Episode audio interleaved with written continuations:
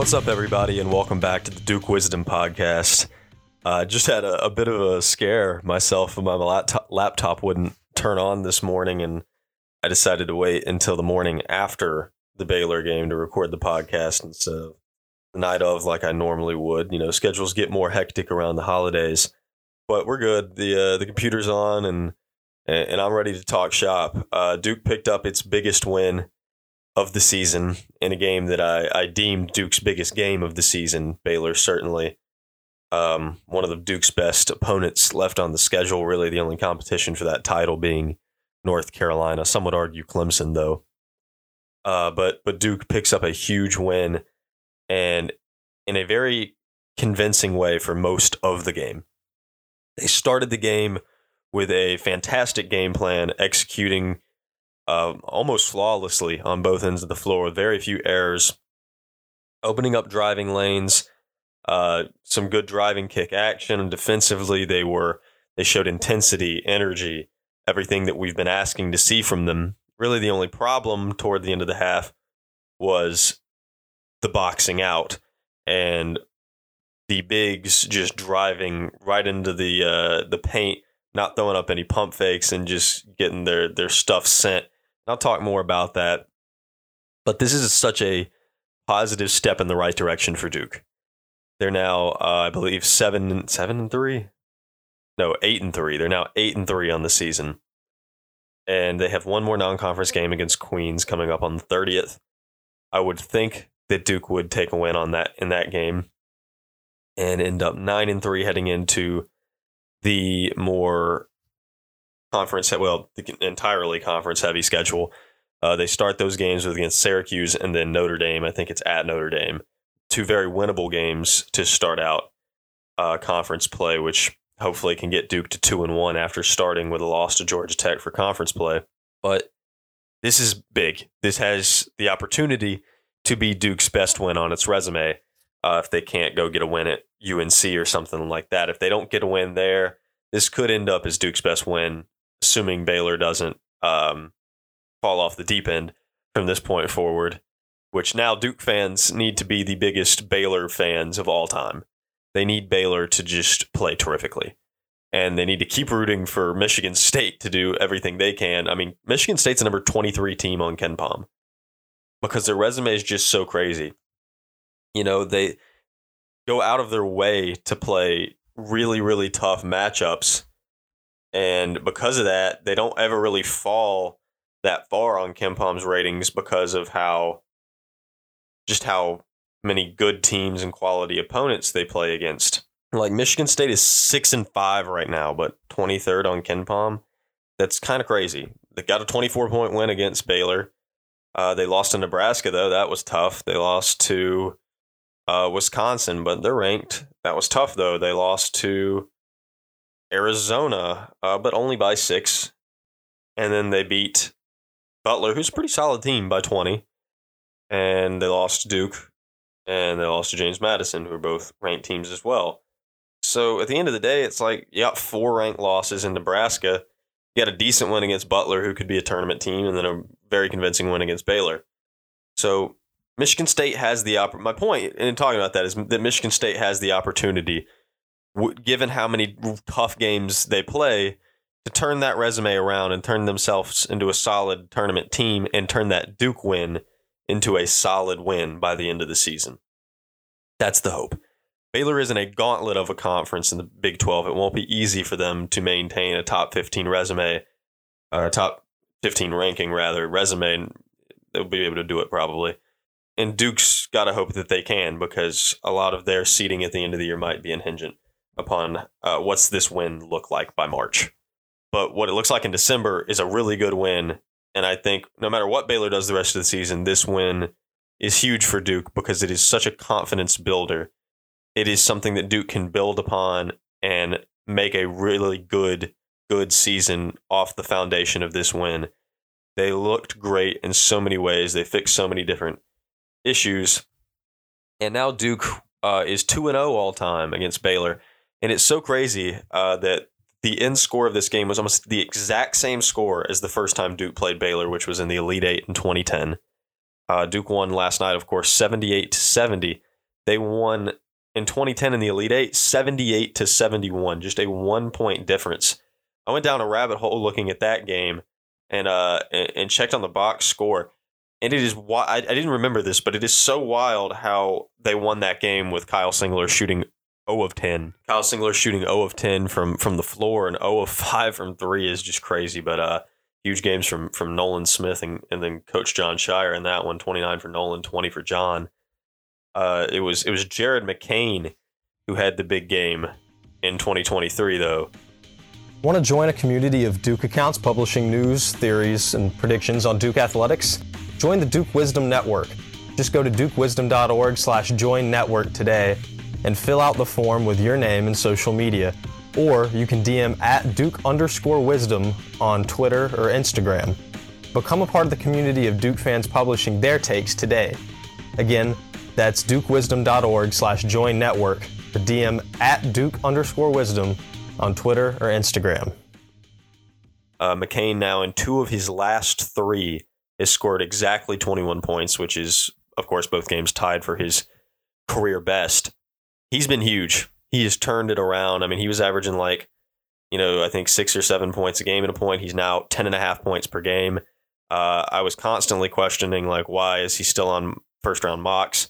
I'm not questioning it as much anymore. I think he's like uh, maybe a 45% three point shooter, and he and Jeremy Roach continue to shoot the ball fantastically from three. Roach needs to shoot more. He's a 50% three point shooter. He's only got two attempts in that game.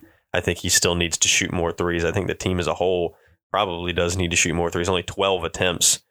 Um, but I think McCain and, and Roach specifically, and then even some attempts from Foster wouldn't hurt. But, and power. But I'll get into that more.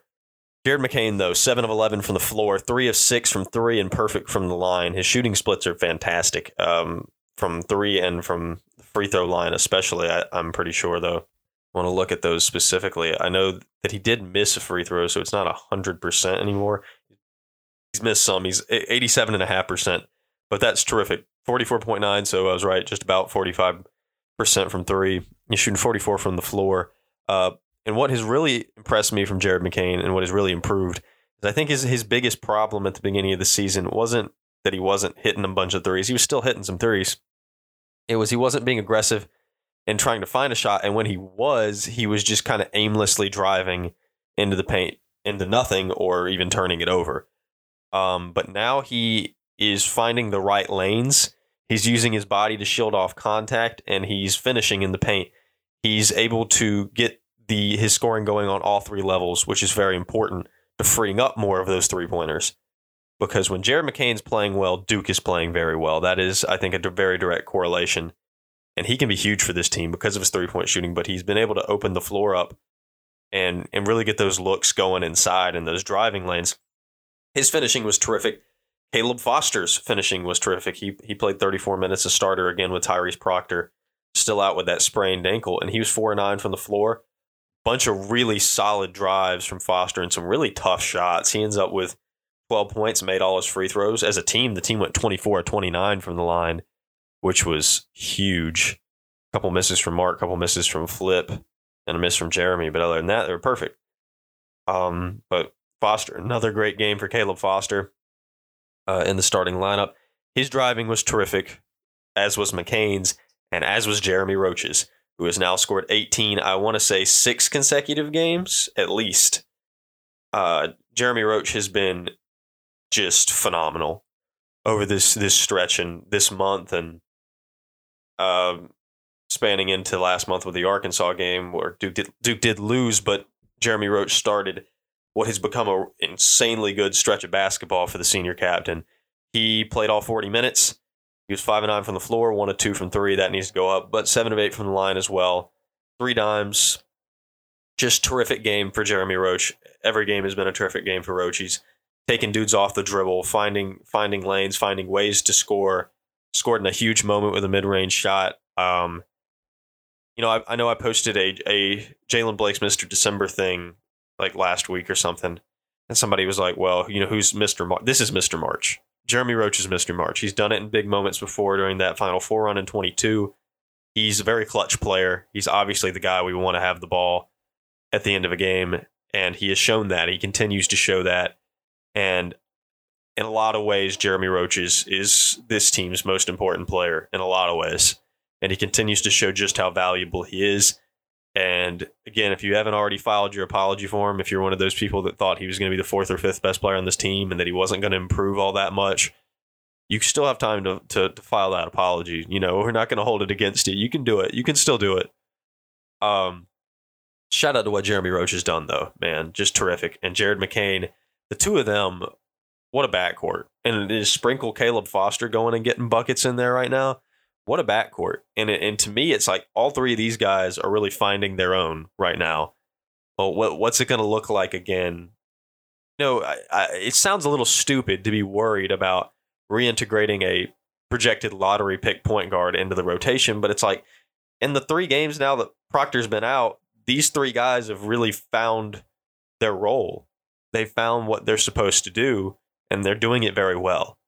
And so I am actually maybe a little bit concerned about reintegrating Tyrese Proctor into the rotation because it's like, how is that going to affect these three guys' roles that they have found? But, you know, it's just the worry wart in me that changing anything is going to make something go awry. But ultimately, Proctor should slip uh, back into the rotation very well and hopefully find his own because Proctor had, had, was struggling to shoot the ball a little bit. Obviously, being a very good distributor, and when Tyrese comes back, you'd like to see him get more buckets like the guards are doing. I think the offense has to be the, the guards have to be the focal point of the offense uh, because a lot of teams, and I think this is how Scott Drew played, drew up the plans for this game was we have to stop Kyle Filipowski. Kyle Filipowski is Duke. Look at his numbers. Look at what he's doing. Uh, and you could tell that there was a lot of emphasis on stopping Kyle Filipowski. And for most of this game, uh, there was a lot of success for Baylor in stopping Kyle Filipowski. But it really didn't matter because Duke's uh, best part of their game isn't Kyle, it's the guards. You know, I've ragged on the three and four guard lineups, but there's a reason Jon plays them. The guards are good. They're good, and they finally have found their own. To where now I'm not mad about three guard lineups. I'll still be mad about four guard lineups, but three guard lineups, they're looking good now. They're working. Um, and Scott Drew needed to prepare a little bit more for that than he did for Filipowski, and I think that ended up being Baylor's fatal flaw by the end of the game. A little bit too much emphasis on stopping Kyle Filipowski, and ultimately, you know, it it was it was uh, was was was Missi who who decided to take Kyle straight out of that game for a lot of time. He ended up with five blocks for Baylor, and Kyle Filipowski, with for all the time he spends in practice with Ryan Young, you would think that that Flip would have picked up some pump fakes, but apparently that's not the case. Uh, often he and Mark would just kind of drive straight in and, and and get sent. They both end up with pretty decent games though. They took advantage of the opportunities and looks they did get. Filipowski with 13 and 10. It's hard to call that a bad game, but uh, didn't feel like a great one for Flip, but he ends up with that three steals, four assists. He still ends up with a great game, honestly, on the stat sheet. 10 points for Mark Mitchell as well. Solid game for him. Still can't get that three point bug uh, down. He came into the night 5.9% from three, and he missed both shots. Uh, but uh, what I appreciate from Mark is that he's remained aggressive. Is that what what we asked from him preseason is that he go and he seek shots in an aggressive manner because that would be a difference maker for Duke. And he's done that. And even in the face of missing a bunch of shots, missing chippers, not being able to hit a three for the life of him, he's remained aggressive. He's not shied away. He's not just passing the ball off. And that's what I appreciate. The, the makes are going to start to come. And when they do, his role will make Duke extremely scary. Filipowski, of course, um, is maybe Duke's best player. Uh, probably he is Duke's best player but he's maybe uh, one of the first best players Duke's had uh, that has gotten maybe the most flack consistently on the team. Uh, besides Ryan Young, who I think easily gets the most flack on this team, but I want to do a big old shout out to Ryan. Ryan Young is not really a bad defender because of mechanics. He knows how to play defense. He's often in pretty decent positions. However, he just doesn't have the athleticism to do it sometimes. And and that ends up result, resulting in, in some buckets for the other team. And it did for Baylor in the first half when he got some minutes. But man, Powell got in foul trouble. He got that fourth foul at the end of the toward the end of the game. Ryan Young comes in, and Ryan Young just a dog, tying up the ball, getting boards, getting buckets, free throws. Ryan Young played a huge role in in claiming that win for Duke. And again, apology forms for Ryan Young are there to fill out. I do think it is a bit uh a bit quizzical to to know why Sean Stewart didn't play again because Sean being the athletic player that he is would have made sense to try to uh, combat Missi and his athleticism. Obviously, Sean Stewart egged Jon's house, uh, so he's not going to be playing. uh, yeah, I've pretty much given up on Sean. Obviously, something's going down in practice. Like in practice, Sean's not showing the coaching staff what they need to see uh, for him to see major minutes in these games. And I'm not going to argue with it anymore because if that's the case, I you know there's not a whole lot of argument I can make. Guys have to show up in those ways and show the coaches that they're ready. Um, ultimately, the trust was put in Ryan Young, and well, he answered the call when he needed to in this one. So, big game for Ryan Young. Kyle still got numbers despite it not looking pretty, but he he, he still did well. The guards though were the the talk of the town, man. Those three guys were fantastic. Not a whole lot from the bench. You know, Jaylen Blakes Mr. December did play 10 minutes. Uh, played some pretty good defense at times, but ultimately laid a goose egg. TJ Power played three minutes to not shoot. Again, don't know why he plays when he's not getting three point looks. Uh, beating a dead horse with that argument, though, apparently. But Duke got a win, and Duke got a huge win for them and for their resume. The Blue Devils are now eighth on KenPom, which you know, take that with a grain of salt because Auburn is seventh and BYU is fifth. But and Iowa State is ten and Alabama is nine. So take that with a grain of salt. KenPom rankings don't mean everything, but it means at least, you know, despite the rough start, Duke's looking pretty good on metrics. And that's nice. That's nice to see. Because before that Baylor game just happened, it didn't feel like Duke was was looking good, although ultimately they were still 12th on KenPom before last night. So you know, it is what it is, but a, a really good showing. And Duke, hopefully, although never let your guard down, can let out a little bit of a an exhale. Problem now is that if Duke's going to get a higher seed in the tournament, you'd like to see him only have like six losses, maybe seven, which would mean that Duke has room to lose three to four games the rest of the season to make that happen but they also have to build a high tournament resume with big wins. Duke only plays Clemson once. They only play Virginia once. They only play Miami once. Do play Carolina twice, of course. I think the likelihood of them sweeping Carolina is pretty low, though. So Duke needs to split Carolina, beat Miami, beat Clemson, beat Virginia. That's a big ask. That's a big ask. And then the question comes if they're even if they're able to do that, where are the losses? If they're losing three three more games, four more games, who are they losing to?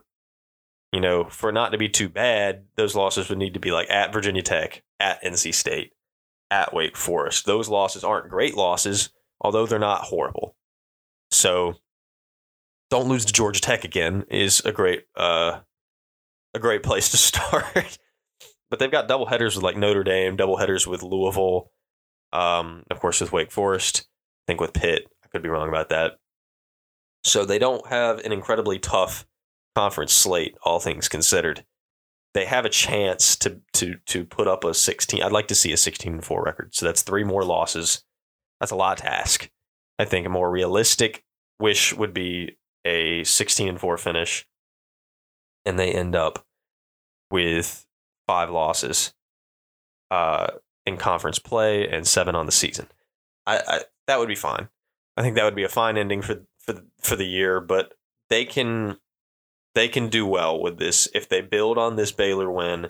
I think they have so much room to look even better. Get Tyrese Proctor back, they can look even better. I think they need to lean into the three point shooting more. This team the way Scheyer's building these rosters, their identity is built around being able to shoot threes. I know Mark Mitchell's not doing it. I know Kyle doesn't do it at a high level often, but Jared McCain should shoot about at least six times from three a game, like he did in this one. And Jeremy Roach can uh, should shoot way more than twice from three every game. He should shoot more like five or six times from three with the way he's shooting right now. TJ Power's playing these minutes, please, please let him get a, at least a couple threes up in those minutes, man. Like make it worthwhile. This team can be a really spectacular three point shooting team, and that can be part of its identity, and it should be part of its identity. So I'd love to see them lean into that a little bit more going forward. That would be lovely. But this is a terrific start for this team in turning its season around. They've got Queens up next on the 30th, and we got time to talk about that because it's still nine days away. They're ranked 270 on KenPom. They're six and seven. This should not be a very. This is, I think, their first year in Division One. Uh, Queens out of Charlotte, North Carolina. This this shouldn't be the most difficult game for Duke. It, but obviously, again, I said it earlier. Don't let your guard down. But they should be able to to power through this one just be glad that uh, that that the Blue Devils are are heading into Christmas with a uh, three game winning streak. And on that note, thank you guys for for tuning in um, as always, and I hope you guys have a happy holidays and a Merry Christmas if that is what you in fact celebrate. And I hope you're enjoying this this fantastic Duke run that these Blue Devils are on and uh, make sure to subscribe to the podcast wherever you're listening. Follow Duke Wisdom on Instagram and Twitter. And we'll I'll be back at this. I don't know when. Maybe I'll do a a episode next Thursday, probably for a Queens preview and a little bit of other stuff because I probably will not be recording on Christmas. and uh, also, they don't play again until the Queens game. So just savor this Baylor win, and uh, you guys will hear from me in a week. Thanks so much.